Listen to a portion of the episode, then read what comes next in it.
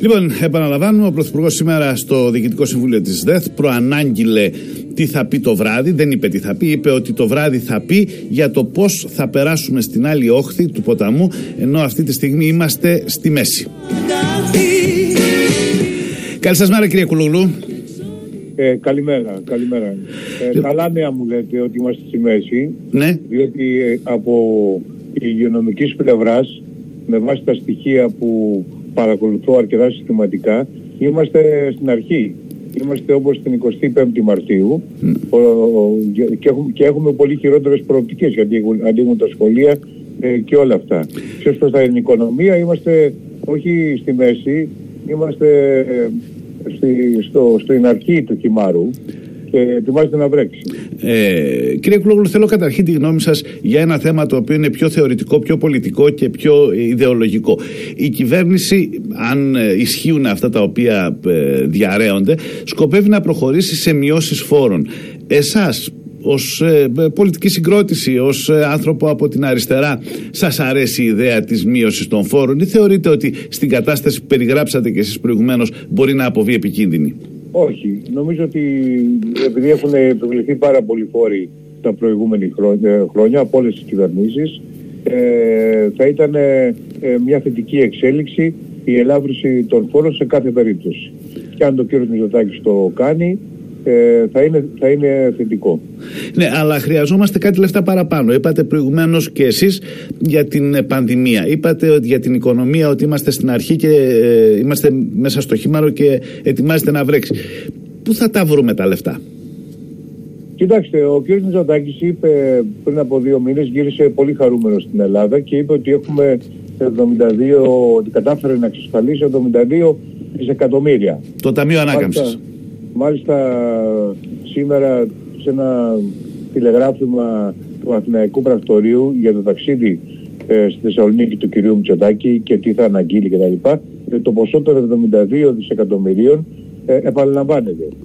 Ε, ναι. Δεν είναι 72 σε καμία περίπτωση, αλλά αφού η κυβέρνηση επιμένει ότι έχει 72 δισεκατομμύρια που είναι πάρα πολλά χρήματα, είναι το 1 τρίτο, πάνω από το 1 τρίτο του ακαθάριστου ηλεκτρικού προϊόντος της χώρας, του πλούτου της χώρας κάθε χρόνο, τότε καλό θα είναι να αρχίσει η κυβέρνηση να, να δίδει χρήματα στην οικονομία, στις μικρές και μεσαίες επιχειρήσεις. Ε, όμως ε, κύριε Κολόγλου ξέρετε ότι ναι. υπάρχει ε, στη χώρα υπάρχει πάντοτε η ανησυχία ότι αυτού του είδους τα λεφτά ε, χάνονται. Το πάω όσο πιο ευγενικά ε, μπορούσα. Κοιτάξτε, δηλαδή, αυτή τη στιγμή έχουμε μια έκτακτη κατάσταση. Πάρα πολλές μικρές επιχειρήσεις, εάν δεν με κάποιο τρόπο ενισχυθούν, θα κλείσουν. Αυτό θα δημιουργήσει ε, με, μεγάλα, με, μεγάλη ανεργία. Η ανεργία ε, επιτείνει την ύφεση στην οικονομία, γιατί οι άνεργοι δεν έχουν χρήματα να ξοδέψουν, να καταναλώσουν κτλ.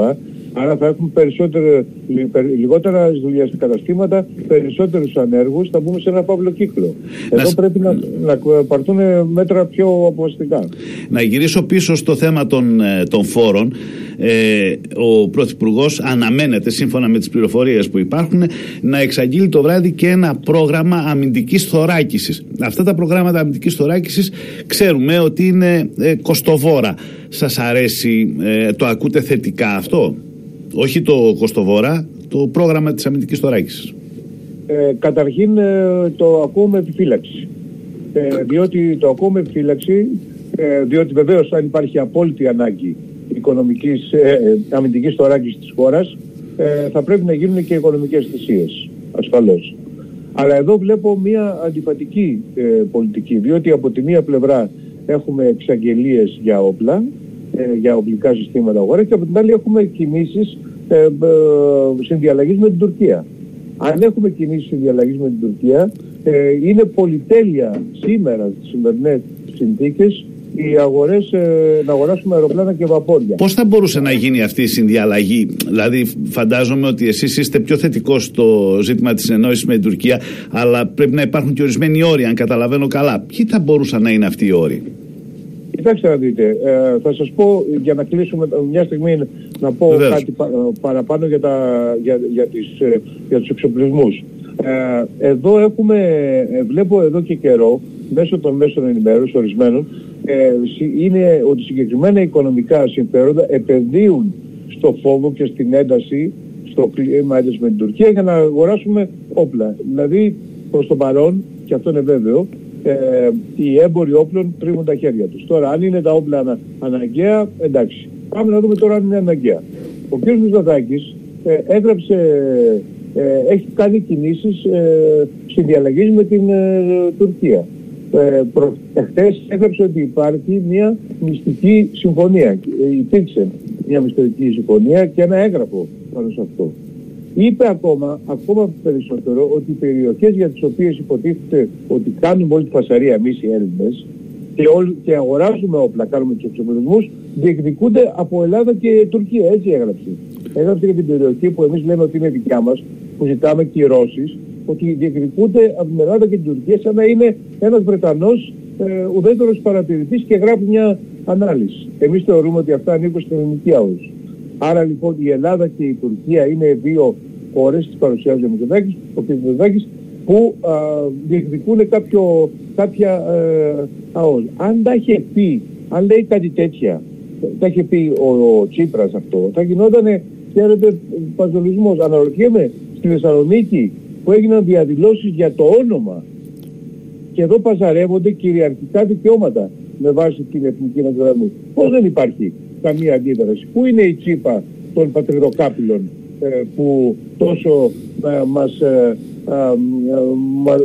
δημιούργησε τέτοιο μεγάλο πρόβλημα με την συμφωνία των Πρεσπών. Για να μην σας πω ότι φανταστείτε τώρα σε αυτές τις συνθήκες έντασης με την Τουρκία να είχαμε ένταση και με τα Σκόπια. Ναι, ε, τώρα κύριε Κλόγλου, εσείς είστε... Ναι, αλλά ε, ναι. ναι. Ποια είναι η, η κόκκινη γραμμή ε, αυτής της συνεννόησης, της συνδιαλλαγής όπως λέτε με την Τουρκία; Ποια, τι είναι αυτό δηλαδή το οποίο η κυβέρνηση δεν πρέπει να περάσει; Η κυβέρνηση, ναι.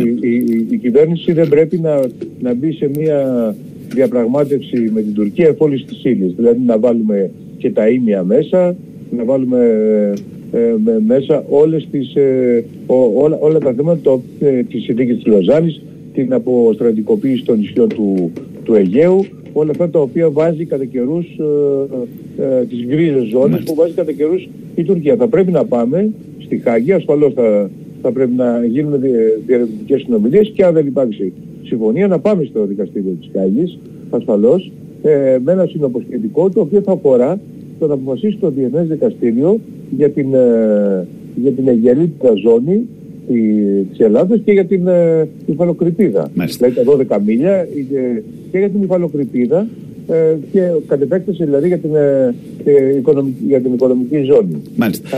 αυτό, αυτό πρέπει να πάμε. Δεν πρέπει να βάλουμε όλα τα θέματα μέσα. Εδώ βλέπω ότι ο κ. Μητσοτάκης στο όνομα να κάνουμε να τα βρούμε με την Τουρκία κάνει περισσότερες παραχωρήσεις αλλά την ίδια στιγμή οράζει και όπλα. Αυτό μου φαίνεται αντιφατικό. Σας ευχαριστώ πολύ κύριε Κουλόγλου. Καλή σας μέρα.